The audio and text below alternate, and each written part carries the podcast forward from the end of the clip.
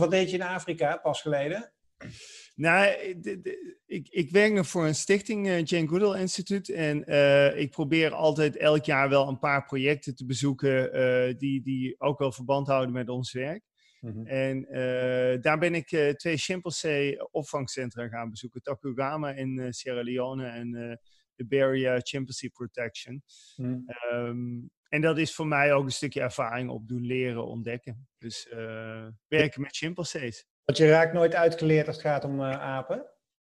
Nou, weet je, elke keer als ik weer in Afrika ben, of überhaupt als ik elke keer weer in, in, in Nederland ook met apen werk, dan merk ik, er zijn zoveel nieuwe dingen nog te leren. En uh, een van de dingen waar ik me nu in teams heel erg mee bezig hou, is wat maakt een team een team? En, en er blijken rituelen een hele belangrijke in te zijn. En een van de fascinerende dingen waar ik nu geïnteresseerd in was, is als je nu een groep jonge chimpansees hebt die nooit met volwassenen in contact zijn geweest, Um, welke rituelen hebben zij dan? En, en dan blijkt dat, hebben ze überhaupt rituelen? En blijkt dat ze een aantal rituelen hebben die heel normaal standaard ook gezien worden bij volwassen individuen. Die wel normaal zijn opgegroeid. En dat betekent dus, en, en daar is al eerder ooit bewijs voor gevonden, dat rituelen, handen schudden, uh, uh, uh, begroetingsrituelen, al dat soort rituelen, um, dat die waarschijnlijk niet alleen aangeleerd zijn, maar ook aangeboren zijn. Hmm. Uh, ja, en dat vind ik dan weer, weer fascinerend om daarover na te denken. Hoe functioneert dat en uh, wat betekent dat uiteindelijk? Hey, want even voor de mensen die jou niet zo goed kennen, jij weet uh, alles van apen, maar hoe heet dat vakgebied? Wat, wat ben jij? Nou, wat, wat, wat ik formeel ben, is gedragsbioloog. Dus ik, ik, ik heb me gespecialiseerd in het bestuderen van gedrag. En binnen gedragsbiologie kun je specialiseren in bepaalde diersoortengroepen. Er zijn gedragsbiologen die houden zich bezig met mieren. Uh, bijen is een belangrijke groep. En ik heb me met name bezig gehouden met uh, primaten. En dat is uh, zowel apen als mensen. En hoe pas je dat normaliter in, zeg maar, toen de wereld nog normaal was, hoe pas je dat dan toe? Is het alleen maar onderzoek en dan publiceer je daarover? Of, of doe je daar, toe, toe, pas je dat toe? Nee, mijn, mijn, mijn, mijn, mijn werk is, en, en eh, dat, het is ook al een klein beetje mijn missie, is om uh, uh, datgene wat in de wetenschap in gedragsbiologie gebeurt, om dat te vertalen naar wat kunnen we daarmee in de maatschappij. Uh, um, en wat je ziet, er wordt heel veel gepubliceerd, er wordt heel veel onderzoek gedaan. Maar heel veel van dat onderzoek blijft ergens in een artikel verborgen en, en komt nooit meer terug in de maatschappij. Terwijl er heel vaak heel veel spannende informatie in zit, waar jij en ik in het dagelijks leven ook iets mee kunnen. Hm. En uh, nou, wat ik vooral probeer is om te kijken, wat kunnen we nu met die wetenschap, hoe kunnen we dat vertalen? En daarin doe ik zelf ook nog steeds een klein stukje onderzoek. Een van de onderzoekslijnen die we doen is bijvoorbeeld naar pestgedrag bij schoolkinderen, waar we letterlijk onderzoek doen bij apen en bij schoolkinderen. Uh, uh, maar een van de andere lijnen waar we heel nieuwsgierig naar zijn, is bijvoorbeeld hoe werkt samenwerken uh, bij apen? Hoe functioneert dat? Wat zijn de voorwaarden? En dat zijn vooral ook onderzoekslijnen die we opzetten om heel gericht te kijken van, ik heb een vraagstelling in een mensenorganisatie of in een mensengroep. En hoe kan ik antwoorden vinden over wat is ons oerinstinct daarin? Ja, ja, precies. Ja, want dat is de kern eigenlijk. Hè? Ja, want het oerinstinct zie je bij de apen. Nou ja, wat je, wat je merkt is, ons menselijk gedrag is uh, uh, in belangrijke mate bepaald door drie fundamenten. Dat is een stukje natuur, ons instinct, dat is wat we aan hebben geleerd, cultuur. En cultuur is vooral aangeleerd gedrag dat we delen met een groep. Hm. En dan hebben we ook nog een stukje persoonlijkheid. En wat we ons moeten realiseren, al die drie elementen spelen een belangrijke rol. Hm. En er wordt heel veel onderzoek gedaan naar persoonlijkheid, er wordt heel veel onderzoek gedaan naar cultuur. Maar wat wij vooral ook proberen te doen, is in welke mate speelt dat instinct nu een rol in ons dagelijks leven? En uh, hoe is dat op dit moment, zeg maar? Nou ja, het, het, het, grappige is dat, dat dit is een fantastisch spannende periode. Omdat uh, uh, we zitten nu precies in een periode waarin we heel veel kennis hebben over wat doet ons instinct met isolatie. En waarom hebben we daar heel veel kennis over? Omdat er al meer dan 30 jaar onderzoek wordt gedaan wat is de impact van het isoleren van een aap? Dus wat is de impact van een sociaal wezen? Want mensen zijn net zoals apen sociale dieren. Wij hebben behoefte. Nog sterker, we hebben noodzaak aan sociale contacten. Mm-hmm. uh, maar er wordt veel langer al onderzoek naar gedaan. Wat betekent eenzaamheid, sociale opsluiting of sociale isolatie? Uh, de solitaire opsluiting, zoals ze dat noemen. uh, bij apen. Dus we weten eigenlijk veel beter wat het bijvoorbeeld fysiek bij een aap doet dan dat dat bij een mens doet. Ehm, dus die kennis is uh, behoorlijk voorhanden en dat is ook heel interessant om te kijken. En we weten bijvoorbeeld dat die hele sociale isolatie waar we tegenaan lopen, ja, dat, dat, dat heeft een enorme impact op een mensenleven. Niet alleen psychisch, maar ook fysiek. We weten bijvoorbeeld als je een aap eenzaam opsluit, dat hij gewoon uh, nou ja, eerder doodgaat. Um, dus, dus in die zin, als dit soort periodes heel lang zouden duren, zou het uiteindelijk ook letterlijk wel een negatieve impact hebben op het, de levensverwachting van mensen. Uh, maar wat we bijvoorbeeld ook weten, nou, een belangrijke discussie op dit moment in Nederland is de anderhalve meter afstand. Nou, hoe werkt die anderhalve meter afstand bijvoorbeeld in ons brein? Uh, uh, en waarom is dat bijvoorbeeld zo lastig? iedereen praat erover, maar zelfs de premier die erover praat, uh, als je hem volgt in de media, dan zie je dat hij continu de fout ingaat. En um, ja, waarom is dat zo lastig? Omdat ons brein is niet geprogrammeerd op anderhalve meter afstand, maar ons brein is geprogrammeerd op één armlengte afstand. Ja. Nou, zo zie je bijvoorbeeld dat ook bij apensoorten, elke soort heeft zo zijn eigen, wat wij noemen, sociale afstand. En bij mensen is er nu eenmaal een armlengte. Dus alles in een armlengte, dat gaat in ons brein normaal door. Maar alles op twee armlengtes afstand, anderhalve meter, dat, dat is een hele moeilijke grens om ja, in dat brein te krijgen. Wat zijn de effecten van isolatie? Op de, want, ja, want daar zitten we wel in. Want, en eigenlijk tweeledig, van wat is het effect van isolatie op mentaal? En waar ik zelf wel mee zit, is, eh, waar, waar ik heel erg van baal, is fysiek. Het feit dat ik naasten. Maar ik, ik ben sowieso iemand die, die snel een arm om iemand heen slaat of iemand een knuffel geeft. Of, uh, dus die twee aspecten, zeg maar. Wat, wat kun je daarvan zeggen? Nou ja, wat, wat we weten, um, is dat sociale isolatie. Dit is, is, wij zijn sociale dieren. Wij hebben behoefte aan, aan contact met andere uh, individuen. Zelfs de meest solitaire persoon, en die heeft op gezette tijd nog steeds behoefte aan die sociale interactie met andere mensen. Ja. En we weten dat, dat mensen die uh, uh, enerzijds geïsoleerd worden, vaak gestoord gedrag gaan vertonen. Uh, dat zien we bij apen ook. Ik denk dat iedereen wel het fenomeen kent van apen die zich helemaal zelf kaal lopen te plukken. Nou, dat zie je ook bij mensen. Je ziet uiteindelijk stressgerelateerde klachten. En waarom stressgerelateerde klachten? Omdat op het moment als wij ons in een situatie vinden die we oncomfortabel vinden, dan zegt ons brein, ons lichaam zegt aan, joh, dan moet je uit weg. En, en dat is feitelijk wat we in de algemene mond buiten op straat noemen stress. Dus ons lichaam zegt, joh, ik vind dit niet plezierig, daar moet je even iets mee gaan doen. En dat is dus een algemene conditie die nu heel lang aanhoudt. En dat veroorzaakt uiteindelijk klachten. En dan moet je zelfs denken aan darmklachten. Uh, uh, dan moet je uh, denken aan ademhalingsmoeilijkheden, want mensen gaan ervan hyperventileren. Hmm. en uiteindelijk op de lange termijn, dat is wat we heel vaak ook bij apen zien, is dat sociale isolatie heel vaak ook tot hartklachten leidt. Dus het belangrijkste op lange termijn is, is uiteindelijk vaak de ja, spijsverteringsklachten. En een andere is ook hartklachten. En dat is in die zin ook wel vrij makkelijk uit te leggen. Maar het tweede element wat jij ook benoemt, ja, maar wat, wat doet nu uiteindelijk ook het gebrek aan die fysieke aanraking? En je moet je realiseren, heel veel processen in ons lichaam worden uiteindelijk gestuurd, worden uiteindelijk beïnvloed uh, door hormonen. Uh, en we weten dat fysieke aanraking heeft ook effect op onze hormoonhuishouding. Uh, op het moment als als ik een hand op jouw schouder leg, ja, dan, dan voelt jouw lichaam daar iets gebeuren. Maar dat heeft ook een heleboel reacties in het lichaam. Nou, uh, uh, een van de belangrijkste stoffen die altijd dan worden genoemd is de knuffelhormoon, oxytocine. Um, nu is het zo dat we nog steeds niet heel goed de werking van die stof oxytocine kennen en weten. Maar wat we wel weten is dat het vaak zeg maar, mensen ontspant. Wat we weten is dat oxytocine uiteindelijk uh, ervoor zorgt dat we ook um, nou ja, wat stress afbouwen, dat we ook wat toegefelijker worden. En dat wordt veroorzaakt door fysieke, letterlijk fysieke aanraking. Um, dus in die zin weten we ook wel dat het missen van fysiek contact, dat dat uiteindelijk een impact gaat hebben. Hmm. En dan is er eigenlijk nog een derde element wat, wat heel erg onderschat wordt altijd in de maatschappij. Uh, maar dat is het element van de rituelen. Je moet je voorstellen, als je nu, je merkt dat ook, je komt ergens en je wil iemand een hand geven. Ja, en dat kan dan niet. En dat, dat is erg ongemakkelijk.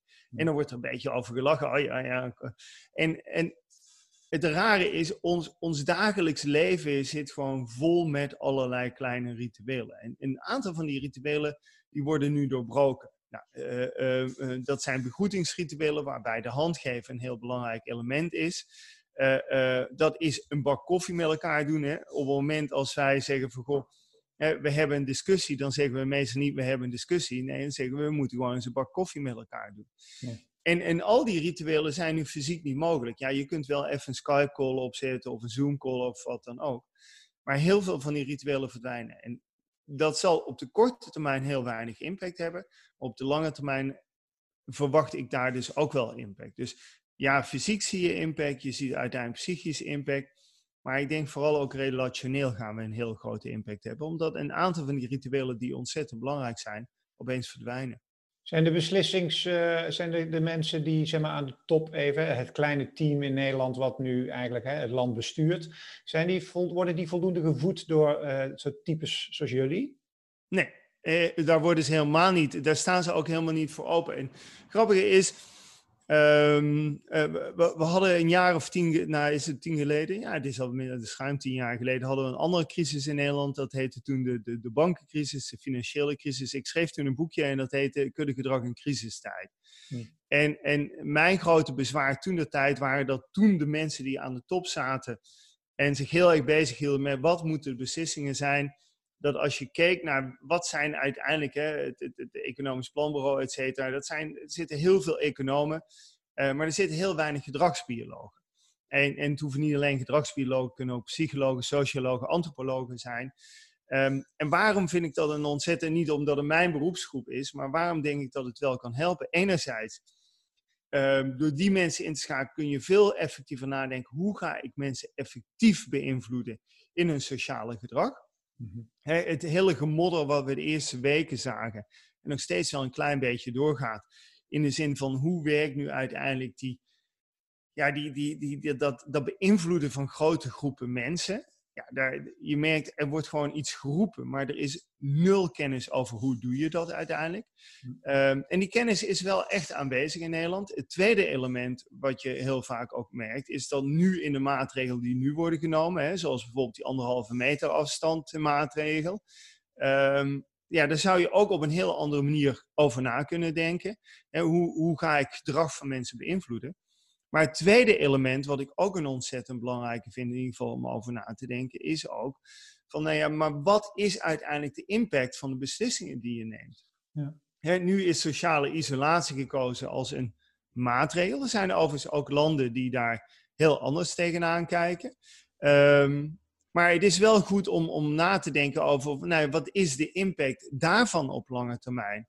Ik heb afgelopen weken ook wel eens ergens geschreven en, en daar, daar, wordt dan heel sceptisch naar gekeken. Maar ja, we moeten voorkomen dat er dadelijk niet meer mensen uh, zichzelf ophangen dan dat er nu aan corona zijn gestorven. En dat klinkt misschien heel erg raar, uh, uh, maar het aantal zelfdodingen in Nederland ligt volgens mij nog steeds in de buurt van het aantal coronadodingen in normale situaties. want psychologische problemen, psychische problemen, maar ook sociale problemen kunnen heel erg groot zijn. Ja, heftig hoor. En nou, los van de discussie, want daar kunnen we uren over praten, maar die voer ik een beetje te veel, hè, over eh, is, is it worth it, weet je wel, aan de ene kant de directe dode slachtoffers van corona en, en de indirecte dodelijke slachtoffers die we door deze maatregelen gaan krijgen. Ja. Of vermoeden welke kant jij hebt neigt. Maar ik wil toch dit gesprek eigenlijk zeg maar, richting een soort van afronding, dat ik nog een paar leuke dingen van jou wil weten. Wat we, waar de apen toch echt een stukje snuggerder in zijn dan wij. En wat wij misschien hebben afgeleerd. En waar we in ieder geval de komende tijd uh, ons uh, voordeel uh, mee kunnen halen. Heb jij dan een paar leuke dingen? Nou ja, weet je, een, een van de dingen die ik zelf wel heel erg belangrijk vind bij, bij apengroepen, is dat je ziet, apengroepen hebben veel duidelijkere sociale structuren. Hmm. En um, wat, wat, ik, wat ik wel heel mooi vind, is als je bij apen kijkt, dan, dan is die groep waarin ze leven, dat is een groep van 50 of 100 individuen. En um, daarbinnen gebeurt alles. Maar het mooie vind ik ook, binnen die groep corrigeren ze ook alles. En ik zeg altijd, uh, ze hebben geen politici nodig, uh, uh, ze hebben geen politie nodig, ze hebben geen justitie nodig. maar ze hebben ook geen ouderen of geen zorginstellingen nodig. Waarom? Omdat alles corrigeren ze binnen die eigen groep. Maar betekent ook als eentje hulpbehoevend is, dan wordt het ook binnen die groep georganiseerd. En wat ik nog steeds een hele belangrijke les van die structuur vind, waar we ook nu weer een klein beetje naar kunnen gaan kijken, is dat die groep neemt ook 100% verantwoordelijkheid voor alles wat georganiseerd moet worden. En wat wij zijn gaan doen, is dat wij heel veel verantwoordelijkheden, heel veel oplossingen voor problemen, zijn we buiten onze eigen groep gaan plaatsen. Wij, wij, zeggen, ja, maar weet je, dat moet de overheid maar oplossen. Of, of dat moet uiteindelijk maar eh, de gemeente oplossen. Of dat moet uiteindelijk... En bij apen is dat niet zo, want ja, je bent met z'n allen verantwoordelijk voor die ene groep. En ik vind dat ook altijd zo mooi om te zien als er eentje zich asociaal gedraagt, dan lost de groep dat ook op. Uh, apen hebben geen kliklijn. Uh, waarom niet? Ja, er is nergens naartoe te klikken, want ze moeten het allemaal zelf regelen. Dus ja, als ik me ergens aan irriteer, dan geef ik zelf iemand een draai om de oren. Nee. Ik weet dat dat ook wel lastiger weer wordt in Nederland. Maar het mooie vind ik wel, ze nemen met z'n allen binnen die ene groep de sociale verantwoordelijkheid en ze schuiven niks af. Hoe werkt leiderschap daar? Want eh, je hebt dan wel vaak, is daar, is daar één leider in zo'n groep? Ja, als je bijvoorbeeld uh, uh, bij chimpansees kijkt, heb je weliswaar één leider, maar die, die, die, dat is een democratisch stelsel. Uh, en op het moment dat hij niet meer voldoet, ja, dan, dan wordt hij aan de kant gegooid. En, en als het echt een, echt een hele slechte leider was, dan gaan zelfs zijn ballen eraf. dus ja, wat dat betreft zijn leiders heel voorzichtig dat ze ook een volk dienen bij chimpansees. Nog meer dingen die we van apen kunnen leren. Want wat, waar ik bij apen ook aan denk, is ondeugend gedrag. Ah ja, absoluut. Uh, um, en, en, het is een beetje hetzelfde wat we nu ook wel af en toe zien. Uh, um, nou ja, er zijn natuurlijk dingen die niet mogen. En chimpansees kunnen als de beste liegen en manipuleren. En ik vind altijd een heel mooi voorbeeld. Chimpansees, als, als zij voedsel vinden, dan zijn ze ontzettend opgewonden. En dan gaan ze echt iedereen laten weten, joh, er is eten, je moet voorbij komen, er is een feestmaal. Maar ze zijn zo slim dat ze soms wel eens een struik vinden waar vruchten aan zitten, waarvan ze heel snel inschatten, die zijn ontzettend lekker, maar de voorraad is ontzettend beperkt. Hm. En wat doen chimpansees dan? Ja, dan gaan ze heel stilletjes zitten snoepen. En je merkt soms aan hun gedrag, zie je, dat ze de opwinding bijna niet kunnen verbergen. Uh, uh, en dan zitten ze toch voor zichzelf te snoepen. De chimpansees weten, ondanks dat die groepen heel sterk gecontroleerd worden en heel overzichtelijk zijn, weten ze ook dat stiekem met dingen doen af en toe heel erg leuk is, maar soms ook heel profijtelijk is. Mm. nog een laatste iets waarvan je zegt van nou, dat, dit, dit is wel, wel heel goed om te weten van apen. Nou, wat ik, eh, misschien een korte ervaring die ik eh, eh, eh maakte toen ik in, eh, in Liberia was en, en daar werkte met, met jonge chimpansees, echt jonge chimpansees, ongeveer tussen één jaar en, en, en, en vijf jaar. Eigenlijk een triest verhaal, want ze zijn allemaal in beslag genomen uit de illegale handel, maar ze worden nu opgevangen. En wat ik zo mooi vond, was dat die, dat, dat die chimps voordat ze je vertrouwen, komen ze even naar je toe lopen en dan steken ze even je vingers in je mond en dan, uh, bijt je daar heel zachtjes op. En dan doen zij ook bij jou en dan hoop je dat ze ook maar echt zachtjes bijten. Dus zo'n begroetingsritueel. En, um, en dan merk je hoe belangrijk dat ritueel is, want dat is het ritueel waarin ze zeggen, joh, ik vertrouw jou uh, en jij kunt mij vertrouwen. En dat vind ik zo mooi dat, dat je ziet bij alle apensoorten zie je dit soort begroetingsrituelen, maar je ziet dat ook bij alle mensen over de hele wereld begroetingsrituelen. Of dat op afstand is, uh, of dat handen schudden is, of ik woon zelf in België, in Wallonië, daar geven mensen elkaar elke dag één zoen. En, en wat ik bijzonder vind in deze tijd zijn dat al die begroetingsrituelen, die zijn helemaal overhoop. Hmm. En, en als ik bij die shims ben, dan leer ik altijd weer hoe belangrijk die begroetingsrituelen zijn. Hoe belangrijk die handgeven is, hoe belangrijk die ene zoen is.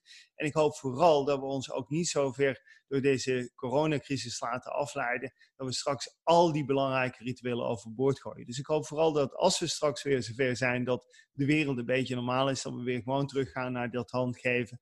Klop op de schouder, arm om elkaar heen leggen. En vooral die ene zoen geven als je in Wallonië woont.